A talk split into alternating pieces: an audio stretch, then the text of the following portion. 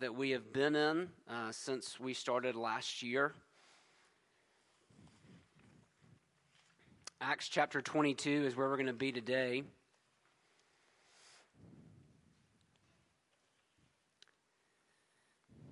Will you guys turn the lights back up on the stage for me? Thank you. By the way, if you ever if you've ever thought when approaching the Bible, uh, man, I want to read the Bible, but it I don't know, it doesn't make sense to me. I don't know how to do it. Let me commend to you the, the group that, that puts those videos together, the Bible Project. They have tons of videos just like that, exploring books of the Bible and biblical themes. They have a reading plan uh, that is even available on an app. Uh, very helpful. Uh, check out the Bible Project. Um, I'm a big fan of uh, a lot of their resources. So, um, but so we're turning the corner. Uh, we are entering the last section of the book of Acts, uh, and this, as you just saw, this section details Paul's uh, trials, his travel to Rome, uh, and a lot of these chapters are very similar. Uh, particularly chapters 22 through 26. And so we're going to summarize uh, the, these chapters contain five of Paul's trials. And so we're going to read Acts 22 this morning. Uh, but we're also gonna I'm gonna pull from some uh, some of other uh, other places that are Paul's trials. So kind of summarize all of Paul's trials together. So you'll want to keep your Bible open. Uh, but in Acts 22, uh, what's happened is Paul is in the temple. Uh, he has been caught in the temple. He has been accused of things he did not do. And a mob forms and begins beating Paul, seeking to kill him.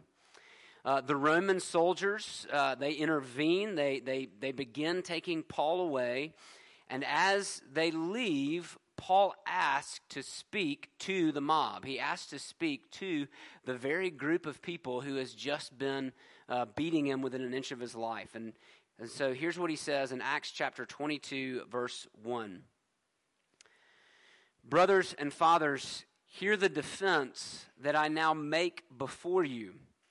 And when they heard that he was addressing them in the Hebrew dialect, probably Aramaic, they became even more quiet. And he said, I am a Jew, born in Tarsus in Cilicia, but brought up in this city, educated at the feet of Gamaliel, according to the strict manner of the law of our fathers, being zealous for God, as all of you are this day. I persecuted this way to the death binding and delivering to prison both men and women, as the high priest and the whole council of elders can bear me witness. From them I received letters to the brothers, and I journeyed toward Damascus to take those also who were there and bring them in bonds to Jerusalem to be punished. As I was on my way and drew near to Damascus about noon, a great light from heaven suddenly shone around me. And I fell to the ground and heard a voice saying to me, Saul, Saul, why are you persecuting me? And I answered, Who are you, Lord? And he said to me, I am Jesus of Nazareth, whom you are persecuting. Now, those who were with me saw the light, but didn't understand the voice of the one who was speaking to me. And I said, What shall I do, Lord? And the Lord said to me, Rise and go into Damascus, and there you will be told all that is appointed for you to do. And since I couldn't see because of the brightness of that light, I was led by the hand by those who were with me and came into Damascus. And one Ananias, a devout man according to the law, well spoken of by all the Jews who lived there, came to me and standing by me said to me, Brother Saul, receive your sight. And at that very hour I received my sight and saw him. And he said, The God of our fathers appointed you to know his will, to see the righteous one, and to hear a voice from his mouth. For you will be a witness for him to everyone of what you have seen and heard. And now, why do you wait? Rise and be baptized and wash away your sins, calling on his name. When I had returned to Jerusalem and was praying in the temple, I fell into a trance and saw him saying to me, Make haste and get out of Jerusalem quickly, because they will not accept your testimony about me. And I said, Lord, They themselves know that in one synagogue after another I imprisoned and beat those who believed in you. And when the blood of Stephen, your witness, was being shed, I myself was standing by and approving and watching over the garments of those who killed him. And he said to me, Go, for I will send you far away to the Gentiles. Up to this word, they listened to him. Then they raised their voices and said, Away with such a fellow from the earth, for he shouldn't be allowed to live. And as they were shouting and throwing off their cloaks and flinging dust into the air, the tribune ordered him to be brought into the barracks, saying that he should be examined by flogging, to find out why they were shouting against him like this. But when they had stretched him out for the whips, Paul said to the centurion who was standing by, Is it lawful for you to flog a man who is a Roman citizen and uncondemned? When the centurion heard this, he went to the tribune and said to him, What are you about to do? This man is a Roman citizen. So the tribune came and said to him, Tell me, are you a Roman citizen? And he said, Yes. The tribune answered, I bought this citizenship for a large sum. Paul said, But I am a citizen by birth. So those who were about to examine him withdrew from him immediately. And the tribune was afraid, for he realized that Paul was a Roman citizen and that he had bound him. The grass withers and the flowers fade, but the word of our God stands forever. Let's pray and ask for his help in understanding it. Heavenly Father, Lord, as we look at the life of Paul, would you help us to see our own lives? Lord, even more than that, would you help us to see you? For as we just heard, when the people of Jesus follow the way of Jesus, the story of Jesus uh, begins to look a lot like ours, or our story, rather, looks a lot like yours. And so, Lord, I pray uh, that you would take your word, that you would teach us, uh, that you would lead us into life. We pray it in Jesus' name. Amen.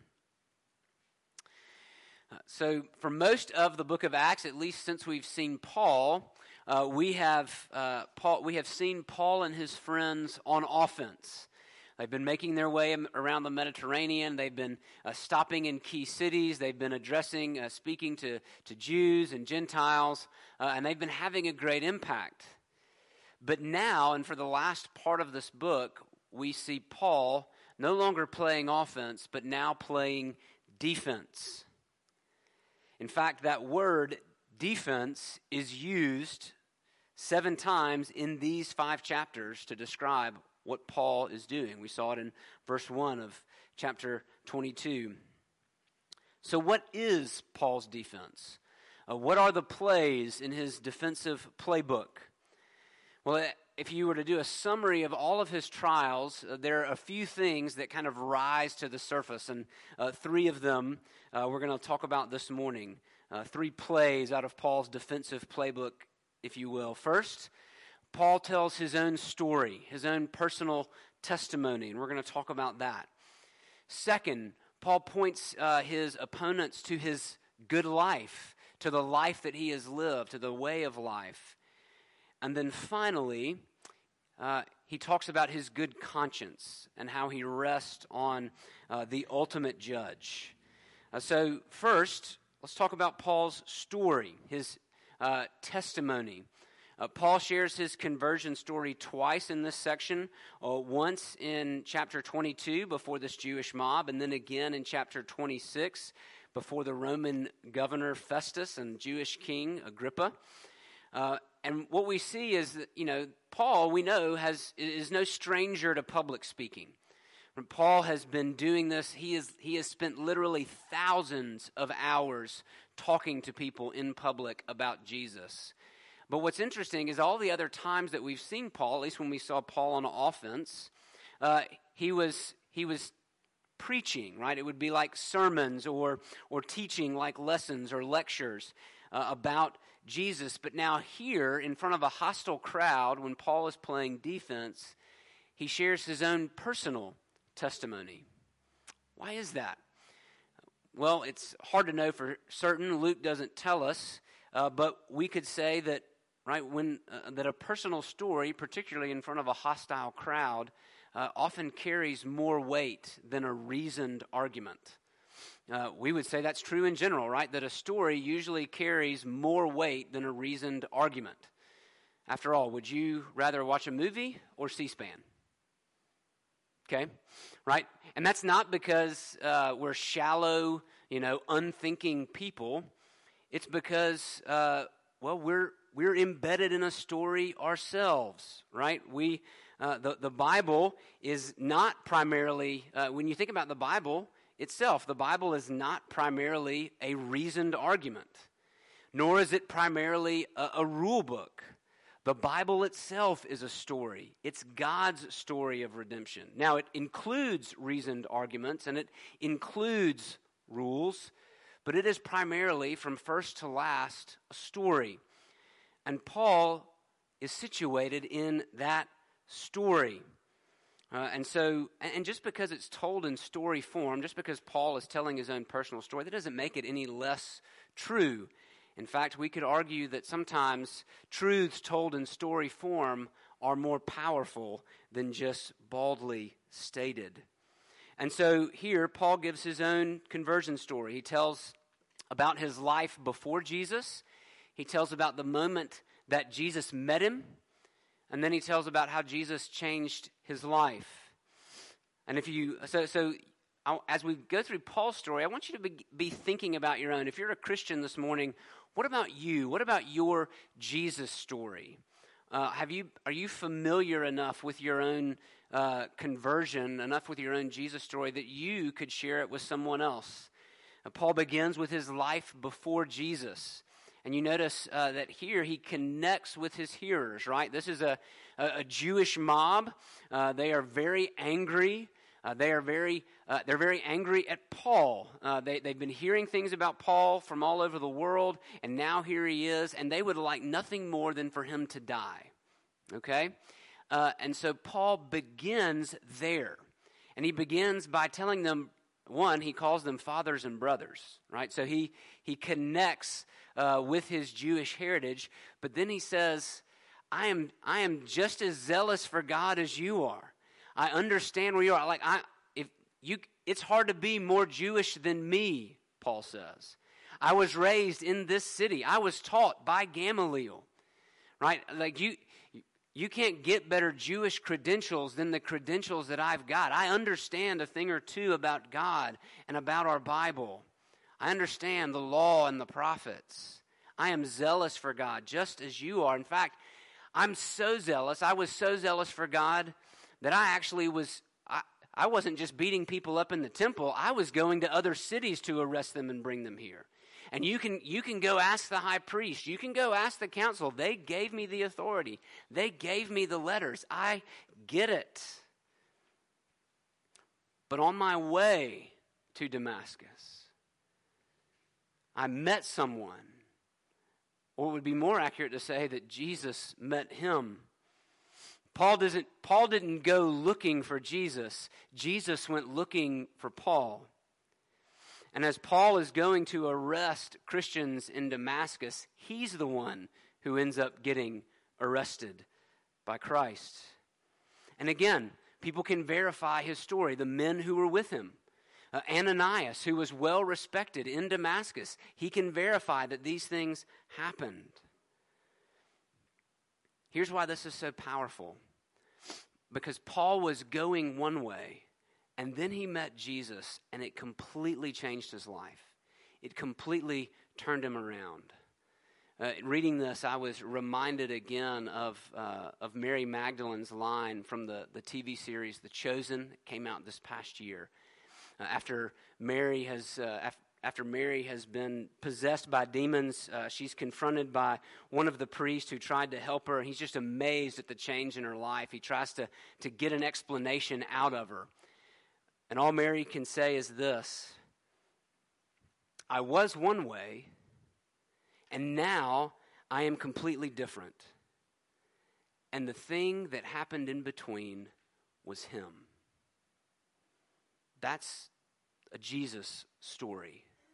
That's the story of every person who has ever met Jesus. I was one way, and now I'm another, and the only thing that happened in between was him.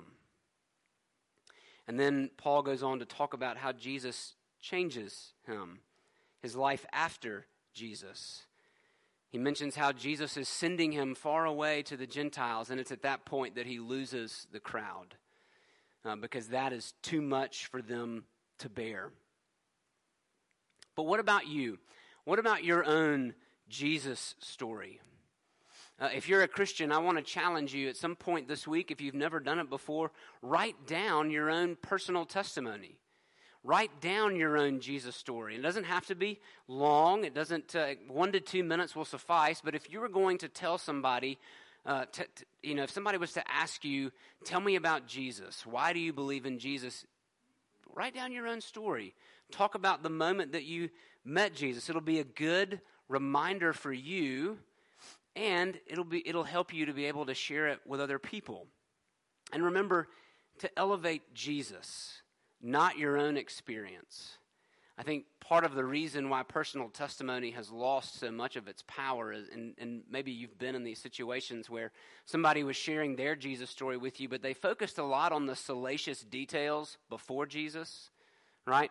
And so a lot of a lot of the focus of the action was on the person uh, rather than on Jesus himself. Elevate Jesus in your story. Uh, give Jesus his due place. Right? Not everybody's story is the same. Some people, you, you may have a very uh, Paul like conversion, though I, I don't know that you've been struck blind on the road to Damascus, but you may have kind of a dramatic turnaround conversion story. Uh, your story may be more like mine, which is a little bit uh, slower developing. Uh, that would be the story of C.S. Lewis, who set out to intellectually disprove Christianity and in the process came to believe it. Or you may be a child of the church. You may have grown up your entire life uh, believing about Jesus. You may, you, there may never be a moment, you may never know a moment when you didn't know Jesus, and that's okay too. But for each and every person, uh, for each and every Christian, you have a Jesus story. And it's important that you know it and can point people to Jesus in it. The second play in Paul's playbook, after he tells his Jesus story, his conversion experience, is he also points to his good life or to his blameless life. Um, Paul uh, and his friends have been repeatedly accused of stirring up trouble. In fact, we saw this uh, several weeks ago in a lot of the Gentile cities to where Paul has gone. Uh, it ends up causing problems, right? This is a, a, common theme in Paul's life that wherever he goes, in both Jewish and Gentile context, uh, he gets accused of disrupting society, of, of being a bad citizen, of seeking to dethrone Caesar. And repeatedly, and, and Luke is at pains to show us this over and over and over again, repeatedly, Paul and his friends are vindicated. Repeatedly, Luke shows us that, that when, when, it, when they come before the law, the law says not guilty.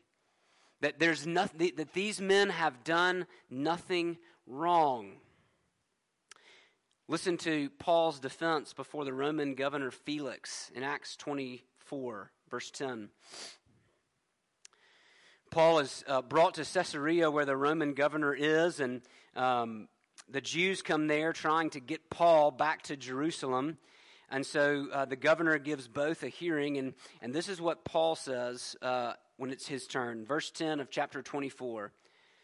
He says, Knowing that for many years you've been a judge over this nation, I cheerfully make my defense. There's that word again. You can verify that it's not more than 12 days since I went up to worship in Jerusalem. And they didn't find me disputing with anyone or stirring up a crowd, either in the temple or in the synagogues or in the city. Neither can they prove to you what they now bring against me. But this I confess to you, that according to the way which they call a sect, I worship the God of our fathers, believing everything laid down by the law and written in the prophets. Two years later, Paul is still in custody, uh, and Felix is replaced by Festus. And here's what he says as he makes his appeal to Festus, another Roman governor, Acts 25, verse 7. When Festus had arrived, the Jews who had come down from Jerusalem stood around him, bringing many and serious charges against them that they against him, Paul, that they could not prove. Paul argued in his defense neither against the law of the Jews, nor against the temple, nor against Caesar have I committed any offense. But Festus, wishing to do the Jews a, fa- a favor, said to Paul, Do you wish to go up to Jerusalem and there be tried on these charges before me? Now, here's why this is a crucial question. Twice already the Jews have sought to ambush and kill Paul. So Paul knows and it, le- and it seems as if the Roman governor, right, he's a politician. Uh, he's, new, he's new to the territory. He doesn't want to make the locals mad if he doesn't have to. So he wants to try to do these Jewish leaders a favor. And, and Paul can see that Festus is leaning that way. But Paul knows that if he goes back to Jerusalem, he's dead. And he also knows, back in chapter 23, verse 11, that Jesus promised him he would go to Rome that he would testify about Jesus in Rome. So, with that decision before him, go back to Jerusalem and likely be killed. Verse 10, Paul said, I am standing before Caesar's tribunal where I ought to be tried. To the Jews I have done no wrong, as you yourself know very well. If then I am a wrongdoer and have committed anything for which I deserve to die, I don't seek to escape death, but if there is nothing to their charges against me, no one can give me up to them. I appeal to Caesar. Then Festus, when he had conferred with his council, answered, To Caesar you have appealed, to Caesar you will go. So, Paul not only defends his way of life, he not only says, Listen, I have, I have done nothing wrong, it's been proven again and again and again, but now he makes use of his rights as a Roman citizen. You see, just because you lived in the Roman Empire doesn't mean you were a Roman citizen. If your country, like Israel, was occupied by Rome, well, then you were just occupied. You didn't have the rights of citizenship. But Paul, by birth, is a Roman citizen. That means he can't be tortured or flogged without due process, and it means he has the right to appeal to Caesar and he realizes at this moment that it's time to use his rights. And so I, w- I want to talk about that for a minute.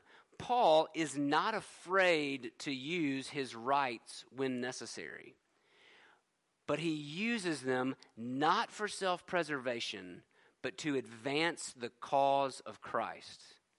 That's a key difference. Paul doesn't simply use his rights to keep himself out of trouble, he uses them to advance the cause of Christ. He's happy to give them up or use them, use them dependent on the moment. And we can learn the same. So, what about us? Like Paul, uh, do we live a life that is consistent with our message? Can we, when confronted with a hostile crowd of opponents, say, I've done nothing wrong? Is the gospel the only stumbling block? Now, this is not a call to be perfect. Right? Let's talk about the difference between a sinless life and a blameless life. You'll often hear that word blameless used throughout the Bible, a blameless life. Right? A sinless life is an impossibility. Right? Because of our sinful natures, we cannot live a sinless life. Paul did not live a sinless life. But we can strive for a blameless life. That means that when people seek to accuse us, there's nothing that they can accuse us of. There's no real wrongdoing to be found. That's what a blameless life is. Peter talks about this in 1 Peter. Living in such a way that when people try to accuse you of doing evil, they instead have to praise you for your good works. That's the kind of life that Paul points to. Ravi Zacharias uh, is just the latest example of high profile Christians whose secret lives undermine the good news of Jesus. Uh, may that not be so. Again, we're not, we're not talking about uh, living flawless, perfect lives. In fact, that's one of the main critiques of Christianity, is it not? That we don't seem to be real people.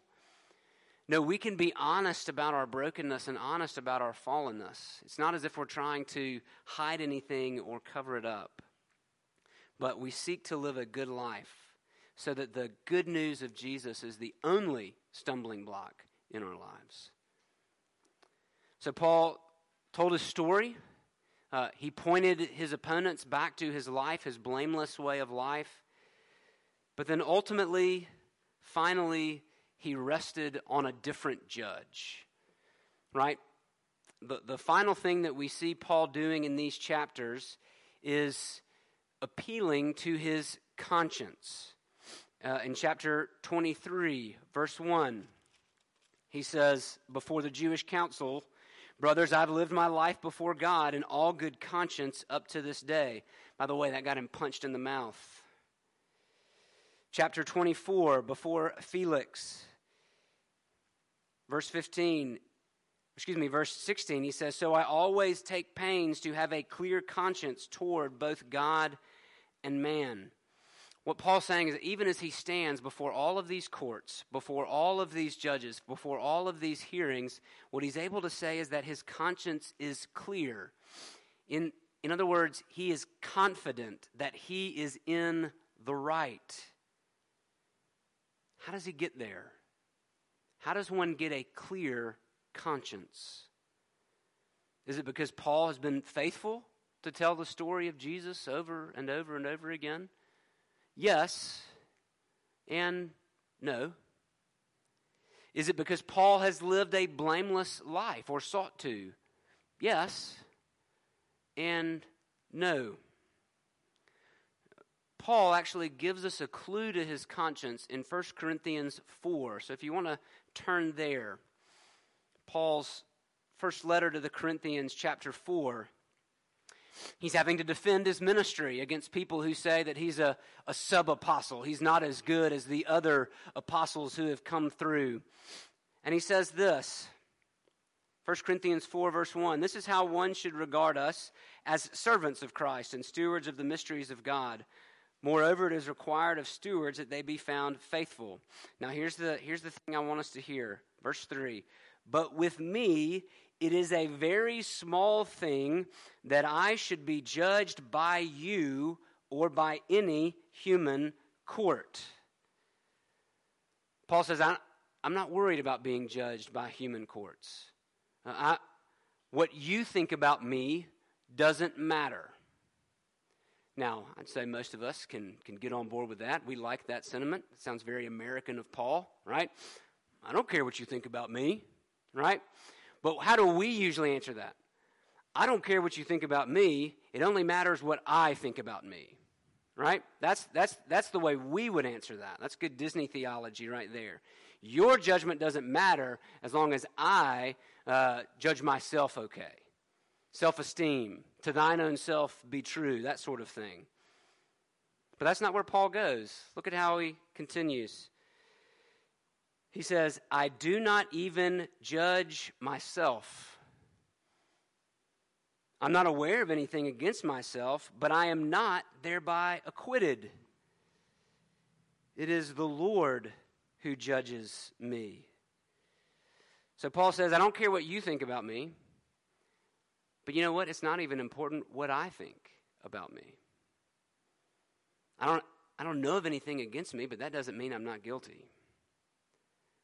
The one that I appeal to, he says, it is the Lord who judges me. Now let that sit for a minute. Is that not absolutely terrifying? I mean, is that, is that a court of appeal you want to step into? It is the Lord who judges me? How in the world would that give me a clear conscience? I mean, when you think about all of the hidden thoughts and feelings, all of the bad motives, as Zach mentioned earlier, when you think about every rash word ever spoken, all of the careless things done, all of that, as, as we see in the Bible, when all of that is brought into the light, Can you have a clear how, how could Paul have a clear conscience by saying it is the Lord who judges me? Well, it's because he believes the gospel. Romans 8 1. There is, therefore, now no condemnation for those who are in Christ Jesus. No condemnation. No, no sentence of judgment. There is no condemnation for those who are in Christ Jesus. Why?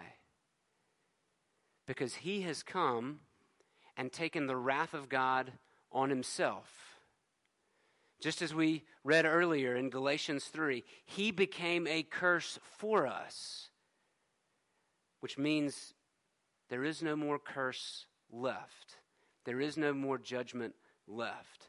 So Paul can walk into the throne room of God confident because he knows that another pleads for him. That's what we just sang. Before the throne of God above, I have a strong and perfect plea. A great high priest whose name is love, whoever lives and pleads for me. That's Paul's confidence. Paul's confidence is not, Lord, look at everything I've done. I have done my job. I have discharged my duty faithfully. That's, that's not the leg he stands on. He doesn't, he doesn't say, Lord, look at my blameless life. I did the best that I could. That's not the leg that he stands on. No, he stands on Jesus and on Jesus alone. And out of that comes a blameless life. And out of that comes the confidence to share his story, even with people who want to kill him. It's out of that understanding. So, what about you? Can you sing with gladness the words that we sang before the sermon.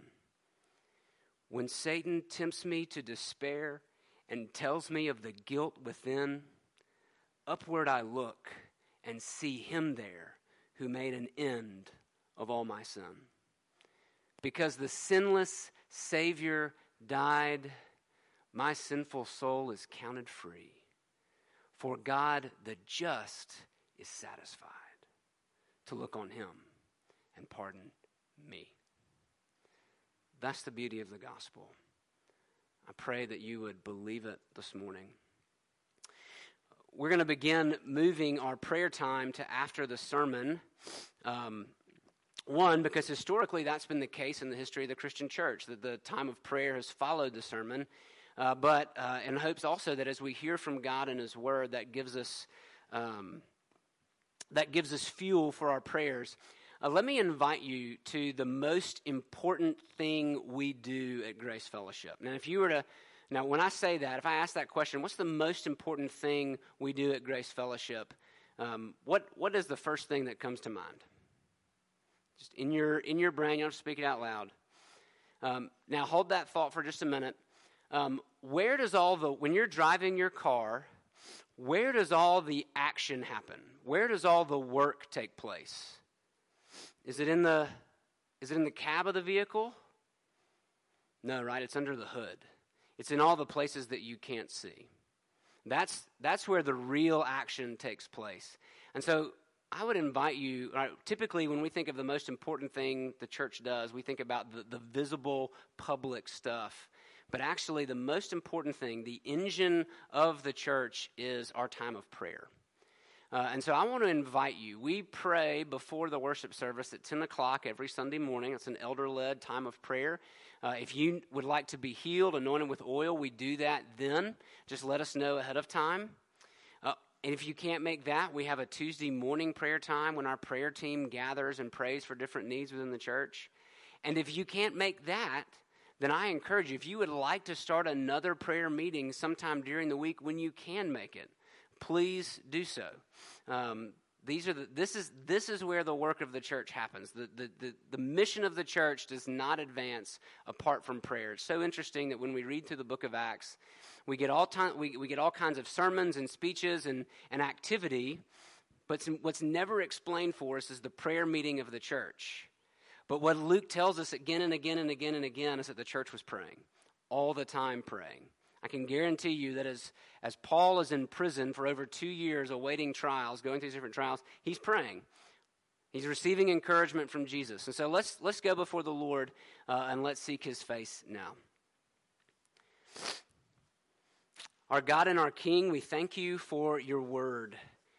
We thank you for Paul's confidence and boldness and love. A confidence and boldness and love that come from you, that come from his identity and knowing of you, knowing that he is secure, knowing that he is not guilty, not because of himself, but because he's in Christ. Lord, I pray that that would be true for each one of us, that we would have a clear conscience because we rest on the ultimate judge, you, God the just, satisfied to look on your Son and pardon us. And out of that pardon, giving us a blameless life. Out of that pardon, uh, living faithfully to tell other people about you. Lord, would you revolutionize our church? with the stories of these uh, early Christians. Would you change us from the inside out? Father, we again pray for the Vincents. We thank you, Lord, that um, Ivy and Clay have passed the, the first uh, visa hurdle. Uh, and now, Lord, pray that they um, would clear the second. Uh, Lord, that you would be, continue to open doors for them so that they can be with their dad uh, in what looked to be his last months. Would you provide the funding necessary to make that happen? Lord, we also pray uh, for Neil as he goes for a biopsy this week and pray that you would just give the doctors wisdom as to future treatment for him. Father, we also pray for Alma this morning, uh, suffering with severe back pain. God, we pray that you would bring her relief and healing. Father, we thank you for our fostering families. God, we thank you for their faithfulness to you uh, in this great service of love and pray that you would use them as tangible ambassadors of your grace in the lives of children who desperately need it. Father, uh, on a national level, uh, we pray that you would um, bring peace, that you would bring unity to your church. God, that even as we heard earlier, Lord, that we would that we would see that the church is a body uh, of diverse people from diverse stations in life gathered under the headship of Jesus. Lord, would you continue to purify and unify your church? And Lord, globally, uh, we pray for the countries of Burkina Faso and Cambodia and pray that the light of the gospel would permeate both of those places and that you would bring a great renewal uh, of salvation in both of those places. Lord, we bring all of these prayers before you in the matchless name of our Savior Jesus. Amen. Let's stand uh, and give thanks to God.